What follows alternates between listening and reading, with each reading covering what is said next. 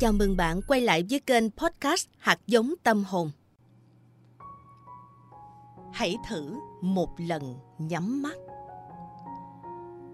Cuộc sống đôi khi làm ta mỏi mệt. Những lo toan chất chồng làm ta quên đi bao phút giây hạnh phúc. Hãy thử một lần nhắm mắt lại. Bạn sẽ cảm nhận được sự bình an, thanh thản đang lan tỏa trong trái tim mình. Đôi tai bạn lắng nghe những âm thanh xung quanh và lắng nghe cả từng hơi thở ấm nóng đang tràn trong huyết quản. Trước mắt bạn là một màn đêm bao phủ, nhưng lúc này tâm hồn bạn rộng mở thênh thang. Bạn đón nhận tất cả những yêu thương và lan tỏa tình yêu đó ra xung quanh mình. Bao muộn phiền sẽ tan biến, thắp lên trong bạn những hy vọng về tương lai. Hãy thử một lần nhắm mắt lại, bạn sẽ thấy mình không còn yếu đuối nữa. Niềm tin và sức mạnh trong bạn lại trỗi dậy để giúp bạn bản lĩnh hơn trước sóng gió cuộc đời bạn ung dung bước đi, không còn sợ hãi gì. Vì bạn biết, mình may mắn hơn rất nhiều những mảnh đời bất hạnh khác. Hãy thử một lần nhắm mắt lại. Bạn sẽ cảm nhận và thấu hiểu hơn với những người khiếm thị. Trước mắt họ chỉ là một màn đêm thăm thẳm. Họ chỉ có thể cảm nhận được mọi thứ bằng đôi tay, bằng sự nhạy cảm của những giác quan khác, và trên hết bằng thính lực của đôi tai. Âm thanh cuộc sống quả nên những sắc màu lung linh trong tưởng tượng của họ, và khơi lên trong trái tim họ những giai điệu yêu đời, yêu người. Thế nên, thay vì cứ ngồi im lần mò trong bóng tối, người khiếm thị đã chọn cách đứng lên, đi xuyên qua bóng tối và hướng về chân trời sáng. Nơi ấy có niềm tin, hy vọng và yêu thương, giúp họ vượt qua những giới hạn của bản thân để chiến thắng số phận và vươn tới bầu trời đầy sao của mình. Và tôi đã nhắm mắt để nhìn nắng ngắm trăng sau trong hơn nửa đời người. Với tôi, bóng tối từ lâu đã trở thành một người bạn, một món quà vô giá. Từ trong bóng tối mênh mông quyền diệu đó, tôi đã khóc, đã cười, đã mạnh mẽ đứng dậy sau những lần chấp ngã. Trái tim tôi tự tỏa ra ánh sáng để nhìn thấu mọi điều kỳ diệu của thế giới xung quanh, theo lăng kính của riêng mình. Và tôi đã có một thế giới trong tôi, thế giới của niềm tin, khát vọng, đam mê và lòng quả cảm.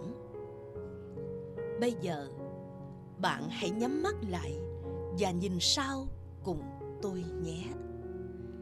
Nhạc sĩ khiếm thị hà chương.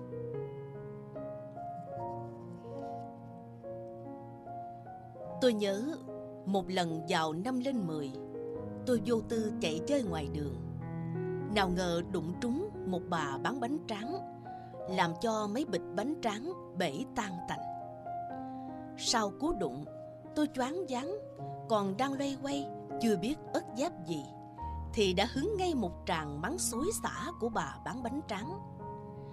Ra đường gặp thằng đuôi mù như mày á, Đúng là xui xẻo, Đã mù còn bày đặt ra ngoài đường cản lối người ta. Mà sau này mày có nước đi ăn xin mới sống nổi thôi con à.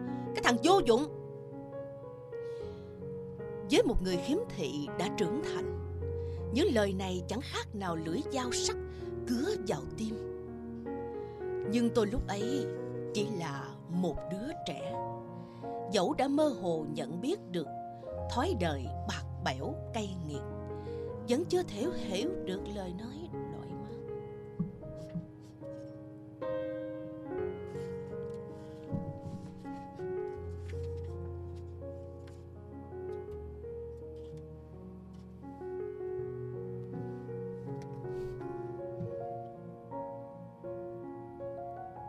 Nhưng tôi lúc ấy chỉ là một đứa trẻ, dẫu đã mơ hồ nhận biết được thói đời bạc bẽo cay nghiệt, vẫn chưa thể hiểu được thế nào là lời nói đọi máu. Thế nào là lời nói có thể sát thương một con người? Tôi chỉ nhớ lúc ấy mình tức lắm, uất lắm, muốn nói nhưng chẳng nói nổi nên lời. Tôi chỉ muốn thét lên, tôi không phải là một đứa vô dụng. Bây giờ không phải, và sau này cũng không phải.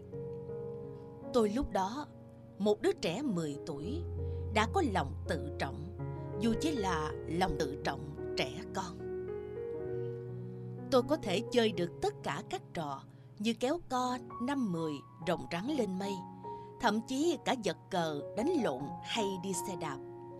Các trò chơi đều phải theo quy định của tôi. Ví dụ như trò năm mười, mấy đứa bạn đồng trang lứa không được trốn xa, mà phải mang dép để khi nghe tiếng bước chân, tôi biết chính xác là đứa nào đang chạy trốn. Với những trò đòi hỏi phải sáng mắt như ô ăn quan, lò cò, không chơi được. Tôi chỉ biết cúi mặt khóc rồi nhanh chóng bày trò khác. Trẻ con đôi khi vì ném vào nhau những lời khó nghe mà đánh lộn. Gặp đứa chơi xấu, lén đánh một cái rồi bỏ chạy. Tôi chịu, không có cách nào đánh trả được. Còn đứa quân tử xông vào đánh tay đôi, thế nào cũng bị tôi chụp lại, giật xuống đất, dặn co tơi tả. Sau khi tơi tả vì những trận đòn của bạn hay toát đầu vì té xe đạp. Thế giới của tôi là những con dao. Ở đó tôi gọt đẽo đồ chơi cho mình. Khi thì ngôi nhà, lúc thì bó đũa, lúc khác là con diều tự vót lại từ chiếc nón cũ của mẹ. Dán chồng lên bằng tập vở cũ của hai người anh. Không thấy diều bay, nhưng qua lực căng của dây cước, tôi biết là nó đang chót vót trên bầu trời những cánh diều chở bao ước mơ và sau này nó đi vào nhạc của tôi đuổi trong cùng trời cuối đất những vết sẹo vì té ngã bị dao cắt vào tay, và cả những da dấp là hành trang quan trọng cho tôi bước vào những trường học lớn hơn. Đó là lý do tôi không hề mặc cảm về việc mình không thấy đường, mà cũng không ngại ngần trước người lạ. Để rồi nhờ tính cách đó, tôi gặp được người cha nuôi đã giúp đỡ, đem tôi đến với cuộc đời thênh thang trái với các bạn khiếm thị, thường chọn bàn phía sau. Tôi luôn xin cô ngồi bằng đầu. Đó là vị trí tốt, dễ nghe giảng và được thầy cô quan sát, hướng dẫn. Muốn nhận được sự tôn trọng, tôi phải học sòng phẳng với các bạn sáng mắt. Tôi chịu khó săn giải thưởng như một cách để kiếm tiền đi học, thay thế các bữa sáng bánh mì nước lã. Giải thưởng đối với tôi không chỉ là chuyện kiếm tiền nó chính là động lực để tôi thấy mình có thể hòa nhập với các bạn không khuyết tật. Giải thưởng còn giúp tôi thêm tin rằng bản thân có khả năng làm được mọi thứ. Tôi thích truyền cảm hứng cho các bạn khiếm thị khác trên khắp cả nước để các bạn cũng nỗ lực giống như mình. Tôi đã trả lời báo chí rằng tôi chưa bao giờ nghĩ mình là người khuyết tật và rằng có hai thứ quen thuộc với người khiếm thị nhưng rất xa lạ với tôi. Đó là cây gậy dò đường và cặp kính đen. Từ bé tôi đã không thể nào ưa nổi chúng. Cây gậy làm tôi cứ lợm khọm như cụ già. Còn cặp kính đen thì che mất cửa sổ tâm hồn trên gương mặt điển trai của tôi. Tôi luôn có mục tiêu cho từng giai đoạn của đời mình.